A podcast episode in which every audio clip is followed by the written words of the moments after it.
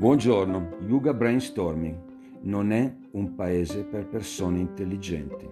Purtroppo il nostro paese negli ultimi anni, prendiamo le statistiche che dal 2017, ma anche prima, sono state piuttosto chiare nel rilevare e mettere in lista i paesi che si contraddistinguevano per una forma di alfabetizzazione più elevata o meno, dunque analfabetismi di ritorno e funzionali è letteratura, sono statistiche, articoli, ne abbiamo diversi, dimostrano questo triste primato dell'Italia.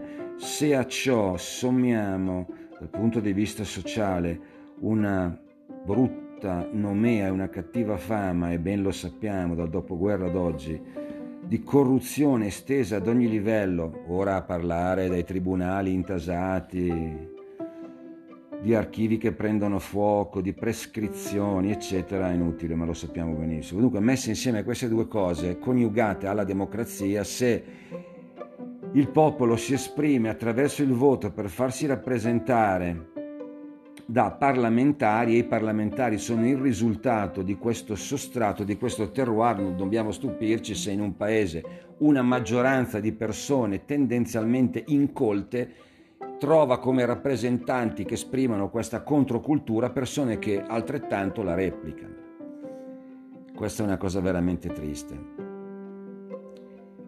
Cosa si può fare? Beh, eh, effettivamente molto poco, se non migliorare l'istruzione e non essere più caratterizzati da questo tipo di primati. Eh, da qui viene ovviamente il fatto di renderci conto come anche nel caso recente la pandemia è stata affrontata con incompetenza, ci sono state delle sovrapposizioni e anche delle incompetenze tra l'altro trasversali che poi hanno fatto leva sul panico e l'ignoranza della popolazione che ha aumentato appunto e ha reso più grave la percezione, un po' una temperatura reale, temperatura percepita ecco, di questa pandemia.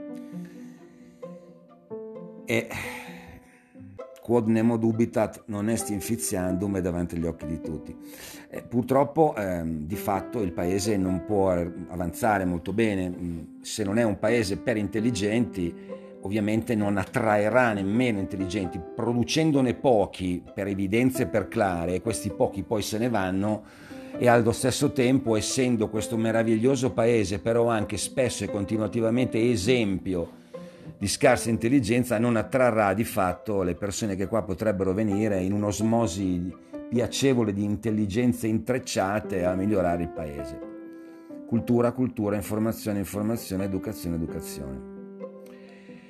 Di fatto, su questo sostrato alquanto tristemente caratterizzato, poi si sviluppa un'operatività diversa. Ora, come possiamo, parliamo di giustizia, in un paese siffatto lasciare spazio estremo a comportamenti che minano il senso della giustizia anche dal punto di vista semantico. Dunque, se in questo paese vince una linea garantista contro una linea giustizialista e se associamo semplicemente giustizialismo al nome giustizia, fatto negativo il giustizialismo, automaticamente per associazione e per logica lineare, la giustizia diventa un fatto chi- poco chiaro, poco, poco ammirato. Del resto i tribunali, ripetiamo, che non funzionano, le mafie, farsi giustizia da soli, la prepotenza, ovviamente in siffatto eh, ambito la ehm,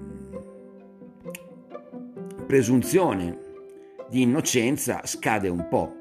Cosa significa questo? Facciamo una metafora molto semplice. Ora, se ci trovassimo in un iperuranio angelico e il giovane angelo Gabriele scoprisse di aver perso una penna, difficilmente potrebbe pensare in un ambito angelico di iperuranio elevatissimo che questa penna gli è stata rubata. Dunque in quell'ambito è facile procedere per presunzione di innocenza nei confronti ad esempio del suo vicino l'arcangelo Uriele che gliel'abbia rubata. Ma se fossimo in un covo di pirati, pirati classici, caraibi, 600, e al giovane Long John dovessero risultare mancanti dal suo forziere 100 dobloni, ora potrebbe pensare sì di averli contati male, ma contandoli frequentemente proprio per sicurezza si potrebbe pensare, visto che siamo in un covo di pirati, che quei dobloni sono stati rubati. Ora, l'Italia è più simile a eh, un covo di pirati o un iperuranio angelico?